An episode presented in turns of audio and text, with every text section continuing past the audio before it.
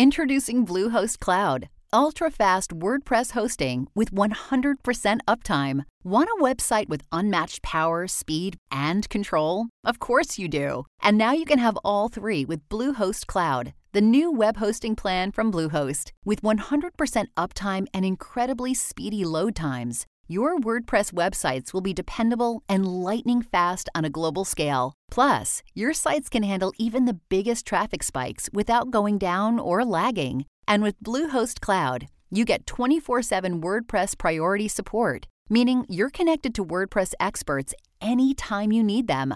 Not to mention, you automatically get daily backups and world class security. So, what are you waiting for? Get Bluehost Cloud today by visiting Bluehost.com. That's Bluehost.com.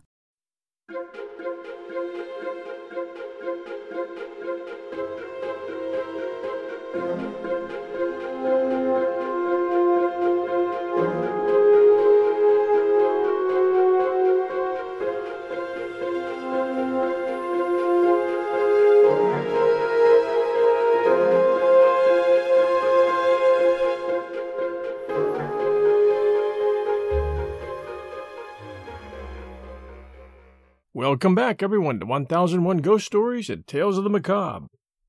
This is your host, John Hagedorn, and today, Chapter 2 from The Whisperer in the Darkness by H.P. Lovecraft.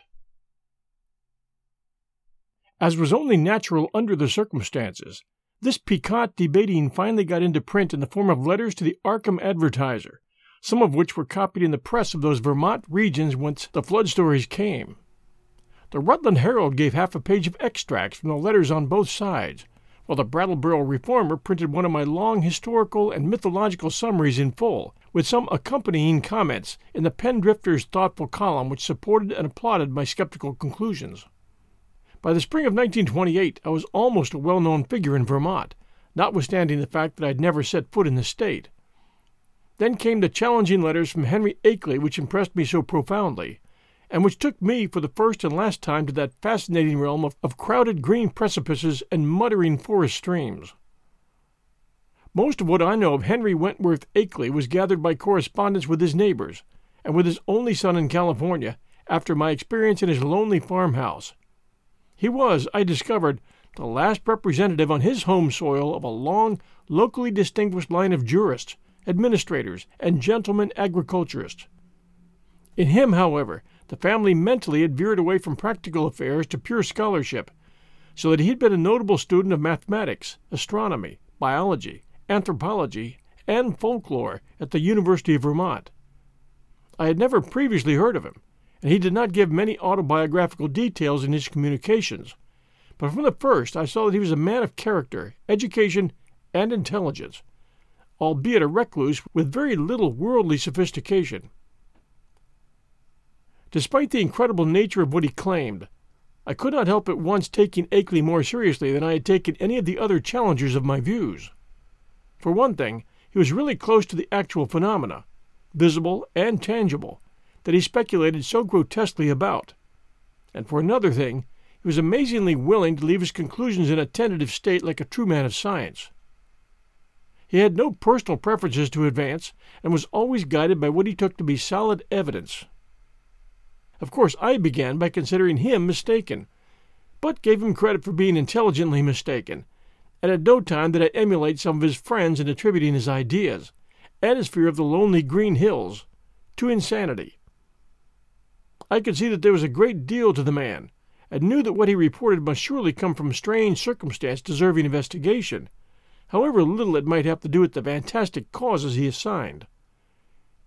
Later on, I received from him certain material proofs which placed the matter on a somewhat different and bewilderingly bizarre basis. I cannot do better than transcribe in full, so far as is possible, the long letter in which Akeley introduced himself, and which formed such an important landmark in my own intellectual history. It is no longer in my possession, but my memory holds almost every word of its portentous message, and again I affirm my confidence in the sanity of the man who wrote it. Here is the text, a text which reached me in the cramped, archaic looking scrawl of one who had obviously not mingled much with the world during his sedate, scholarly life. RFD 2, Townshend, Windham County, Vermont, May 5, 1928. Albert N. Wilmarth, Esquire, 118 Saltonstall Street, Arkham, Massachusetts. My dear Sir, I have read with great interest the Brattleboro Reformer's reprint, April 23rd of 28, of your letter on the recent stories of strange bodies seen floating in our flooded streams last fall, and on the curious folklore they so well agree with. It is easy to see why an outlander would take the position you take, and even why Pendrifter agrees with you. That is the attitude generally taken by educated persons both in and out of Vermont, and was my own attitude as a young man. I am now fifty seven. Before my studies, both general and in Davenport's book, led me to do some exploring in parts of the hills thereabouts not usually visited. I was directed toward such studies by the queer old tales I used to hear from elderly farmers of the more ignorant sort. But now I wish I'd let the whole matter alone. I might say, with all proper modesty, that the subject of anthropology and folklore is by no means strange to me. I took a good deal of it at college, and I'm familiar with most of the standard authorities, such as Tylor, Lubbock, Frazer, Quatrefages, Murray, Osborn, Keith, Boule, G. Elliot Smith, and so on. It is no news to me that tales of hidden races are as old as all mankind. I have seen the reprints of letters from you, and those agreeing with you, in the Rutland Herald, and I guess I know about where your controversy stands at the present time. What I desire to say now is that I'm afraid your adversaries are nearer right than yourself, even though all reason seems to be on your side. They are nearer right than they realize themselves, for of course they only go by theory, and cannot know what I know. If I knew as little of the matter as they, I would feel justified in believing as they do. I would be wholly on your side. You can see that I'm having a hard time getting to the point, probably because I really dread getting to the point. But the upshot of the matter is that I have certain evidence that monstrous things do indeed live in the woods on the high hills which nobody visits. I have not seen any of the things floating in the rivers as reported but I have seen things like them under circumstances I dread to repeat. I have seen footprints, and of late have seen them nearer my own home. I live in the old Akeley place south of Townshend Village, on the site of Dark Mountain. Then I dare to tell you now. I have overheard voices in the woods at certain points that I will not even begin to describe on paper. At one place I heard them so much that I took a phonograph therewith, a dictaphone attachment and waxed blank and I shall try to arrange to have you hear the record I got. I have run it on the machine for some of the old people up here, and one of the voices had nearly scared them paralyzed by reason of its likeness to a certain voice, that buzzing voice in the woods which Davenport mentions, that their grandmothers have told about and mimicked for them. I know what most people think of a man who tells about hearing voices, but before you draw conclusions, just listen to this record and ask some of the older backwoods people what they think of it. If you can account for it normally, very well. But there must be something behind it. Ex nihilo nihil fit, you know. Now, my object in writing you is not to start an argument, but to give you information which I think a man of your taste will find deeply interesting. This is private. Publicly, I'm on your side, for certain things show me that it does not do for people to know too much about these matters. My own studies are now wholly private, and I would not think of saying anything to attract people's attention and cause them to visit the places I have explored. It is true, terribly true, that there are non human creatures watching us all the time, with spies among us gathering information. It is from a wretched man who, if he was sane, as I think he was, was one of those spies, that I got a large part of my clues to the matter. He later killed himself, but I have reason to think there are others now. The things come from another planet, being able to live in interstellar space and fly through it on clumsy, powerful wings which have a way of resisting the ether, but which are too poor at steering to be of much use in helping them about on Earth. I will tell you about this later if you do not dismiss me at once as a madman. They come here to get metals from mines that go deep under the hills, and I think I know where they come from. They will not hurt us if we let them alone, but no one can say what will happen if we get too curious about them. Of course, a good army of men could wipe out their mining colony. That is what they're afraid of. But if that happened, more would come from the outside. any number of them. They could easily conquer the earth, but have not tried so far because they have not needed to. They would rather leave things as they are to save bother. I think they mean to get rid of me because of what I've discovered. There is a great black stone with unknown hieroglyphics half worn away, which I found in the woods on Round Hill, east of here, and after I took it home everything became different. If they think I suspect too much, they will either kill me or take me off the earth to where they come from. They like to take away men of learning once in a while to keep informed on the state of things in the human world. This leads me to my secondary purpose in addressing you, namely, to urge you to hush up the present debate, rather than give it more publicity. People must be kept away from these hills, and in order to effect this, their curiosity ought not to be aroused any further. Heaven knows there is peril enough anyway, with promoters and real estate men flooding Vermont with herds of summer people to overrun the wild places and cover the hills with cheap bungalows. I shall welcome further communication with you, and shall try to send you that phonograph record and black stone, which is so worn that photographs don't show much, by express if you're willing. I say try, because I think those creatures have a way of tampering with things around here. There is a sullen, furtive fellow named Brown on a farm near the village, who I think is their spy. Little by little, they're trying to cut me off from our world because I know too much about their world. They have the most amazing way of finding out what I do, you may not even get this letter. I think I shall have to leave this part of the country and go live with my son in San Diego, California, if things get any worse. But it is not easy to give up the place you were born in, and where your family has lived for six generations. Also, I would hardly dare sell this house to anybody now that the creatures have taken notice of it. They seem to be trying to get the black stone back and destroy the phonograph record, but I shall not let them if I can help it. My great police dogs always hold them back, for there are very few here as yet, and they are clumsy in getting about. As I have said, their wings are not much use for short flights on earth. I am on the very brink of deciphering that stone, in a very terrible way, and with your knowledge of folklore, you may be able to supply the missing links enough to help me. I suppose you know all about the fearful myths antedating the coming of man to the earth, the Yog Sothoth and Cthulhu cycles, which are hinted at in the Necronomicon. I had access to a copy of that once, and hear that you have one in your college library under lock and key. To conclude, Mr. Wilmarth, I think that with our respective studies we can be very useful to each other. I don't wish to put you in any peril, and I suppose I ought to warn you that possession of the stone and the record won't be very safe, but I think you will find any risks worth running for the sake of knowledge. I will drive down to Newfane or Brattleboro to send whatever you authorize me to send, for the express offices, there are more to be trusted. I might say that I live quite alone now, since I can't keep hired help any more. They won't stay because of the things that try to get near the house at night, and that keeps the dogs barking continually. I'm glad I didn't get as deep as this into the business while my wife was alive, for it would have driven her mad. Hoping that I'm not bothering you unduly, and that you will decide to get in touch with me rather than throw this letter into the wastebasket as a madman's raving. I am, yours very truly, Henry W. Akeley. P.S. I'm making some extra prints of certain photographs taken by me, which I think will help to prove a number of the points I have touched on. The old people think they are monstrously true. I shall send you these very soon if you are interested. H. W. A. We'll return to our story right after these sponsor messages.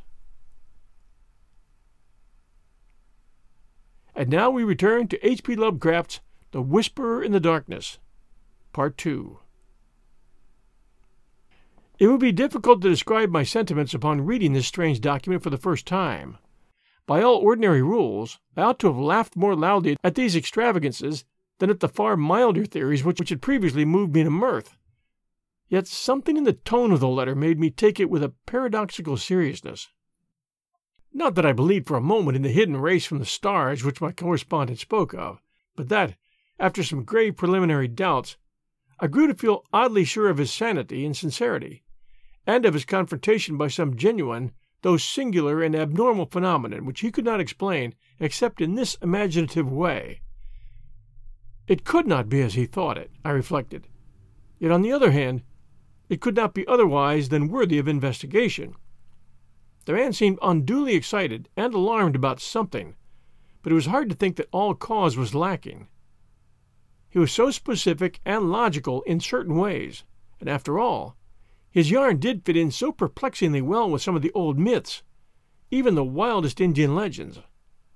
That he had really overheard disturbing voices in the hills, and had really found the black stone he spoke about, was wholly possible, despite the crazy inferences he had made.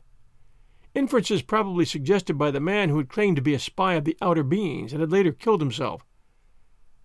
It was easy to deduce that this man must have been wholly insane, but that he probably had a streak of perverse outward logic which made the naive Akeley, already prepared for such things by his folklore studies, believe his tale. As for the latest developments, it appeared from his inability to keep hired help that Akeley's humbler rustic neighbors were as convinced as he that his house was besieged by uncanny things at night. The dogs really barked, too. And then the matter of that phonograph record, which I could not but believe he had obtained in the way he said.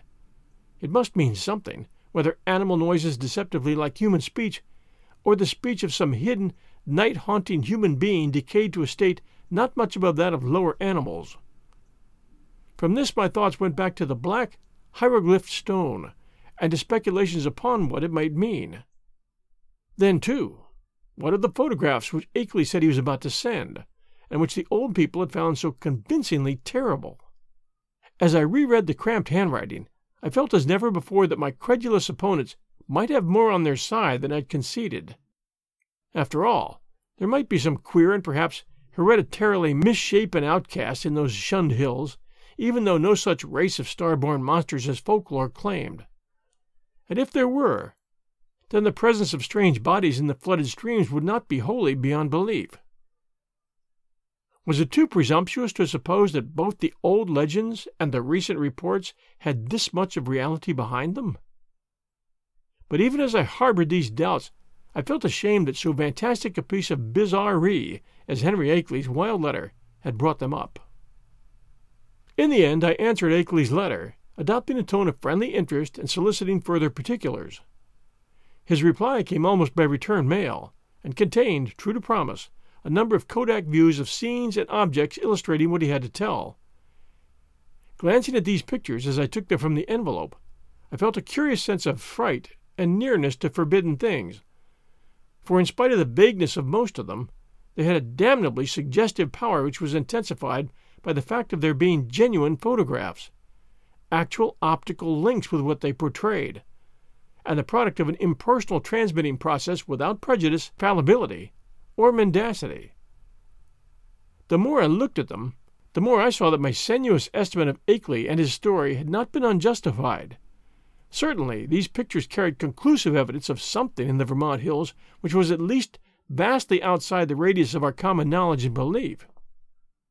The worst thing of all was the footprint a view taken where the sun shone on a mud patch somewhere in a deserted upland.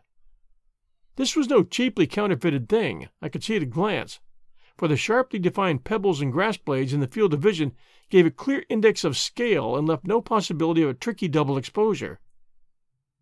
I called the thing a footprint, but claw print would be a better term. Even now I can scarcely describe it, save to say that it was hideously crab like, and that there seemed to be some ambiguity about its direction. It was not a very deep or fresh print, but seemed to be about the size of an average man's foot. From a central pad, pairs of saw-toothed nippers projected in opposite directions, quite baffling as to function, if indeed the whole object were exclusively an organ of locomotion. Another photograph, evidently a time exposure taken in deep shadow, was of the mouth of a woodland cave with a boulder of rounded regularity choking the aperture. On the bare ground in front of it, one could just discern a dense network of curious tracks, and when I studied the picture with a magnifier, I felt uneasily sure that the tracks were like the one in the other view. A third pictured a third pictured showed a druid-like circle of standing stones on the summit of a wild hill. Around the cryptic circle the grass was very much beaten down and worn away, though I could not detect any footprints even with the glass. The extreme remoteness of the place was apparent from the veritable sea of tenantless mountains which formed the background and stretched away toward a misty horizon. But the most disturbing of all the views was that of the footprint, The most curiously suggestive was that of the great black stone found in the Round Hill woods. Akeley had photographed it on what was evidently his study table, for I could see rows of books and a bust of Milton in the background. The thing, as nearly as one might guess, had faced the camera vertically with a somewhat irregularly curved surface of one by two feet. But to say anything definite about that surface, or about the general shape of the whole mass, almost defies the power of language. What outlandish geometrical principles had guided its cutting, for artificially cut it surely was, I could not even begin to guess, and never before had I seen anything which struck me as so strangely and unmistakably alien to this world. Of the hieroglyphics on the surface I could discern very few, but one or two that I did see gave rather a shock. Of course, they might be fraudulent, for others besides myself had read the monstrous and abhorred Necronomicon of the mad Arab Abdul Alhazred. But it nevertheless made me shiver to recognize certain ideographs which study had taught me to link with the most blood curdling and blasphemous whispers of things that had had a kind of mad half existence before the earth and other inner worlds of the solar system were made. Of the five remaining pictures, three were of swamp and hill scenes which seemed to bear traces of hidden and unwholesome tenancy. Another was of a queer mark in the ground very near Akeley's house, which he said he had photographed the morning after a night on which the dogs had barked more violently than usual. It was very blurred, and one could really draw no certain conclusions from it, but it did seem fiendishly like that other mark or claw print photographed on the deserted upland. The final picture was of the Akeley place itself, a trim white house of two stories and attic, about a century and a quarter old, and with a well kept lawn and stone bordered path leading up to a tastefully carved Georgian doorway. There were several huge police dogs on the lawn, squatting near a pleasant faced man with a close cropped, gray beard whom I took to be Akeley himself. His own photographer, one might infer from the tube connected bulb in his right hand. From the pictures I turned to the bulky, closely written letter itself, and for the next three hours was immersed in a gulf of unutterable horror where Akeley had given only outlines before. He now entered into minute details, presenting long transcripts of words overheard in the woods at night, long accounts of monstrous pinkish forms spied in thickets at twilight on the hills, and a terrible cosmic narrative derived from the application of profound and varied scholarship to the endless bygone discourses of the mad self styled spy who had killed himself. I found myself faced by names and terms that I had heard elsewhere in the most hideous of connections. Yuggoth, Great Cthulhu, Tsathoggua, Yog Sothoth, R'lyeh, Nyarlathotep, Azathoth, Hastur, Yian, Leng, the Lake of Hali, Beth Mura, the Yellow Sign, L'mur-Kathulos, Bran, and the Magnum Innominandum, and was drawn back through nameless eons and inconceivable dimensions to worlds of elder outer entity at which the crazed author of the Necronomicon had only guessed in the vaguest way.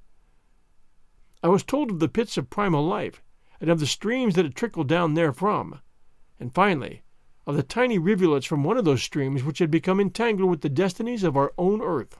My brain whirled, and where before I had attempted to explain things away, I now began to believe in the most abnormal and incredible wonders. The array of vital evidence was damnably vast and overwhelming, and the cool, scientific attitude of Akeley, an attitude removed as far as imaginable from the demented, the fanatical, the hysterical, or even the extravagantly speculative, had a tremendous effect on my thought and judgment. By the time I laid the frightful letter aside, I could understand the fears he had come to maintain, and was ready to do anything in my power to keep people away from those wild, haunted hills. Even now, when time has dulled the impression and made me half question my own experience and horrible doubts. There are things in that letter of Akeley's which I would not quote, or even form into words on paper. I am almost glad that the letter and record and photographs are gone now, and I wish, for reasons I shall soon make clear, that the new planet beyond Nep had not been discovered. With the reading of that letter, my public debating about the Vermont horror permanently ended.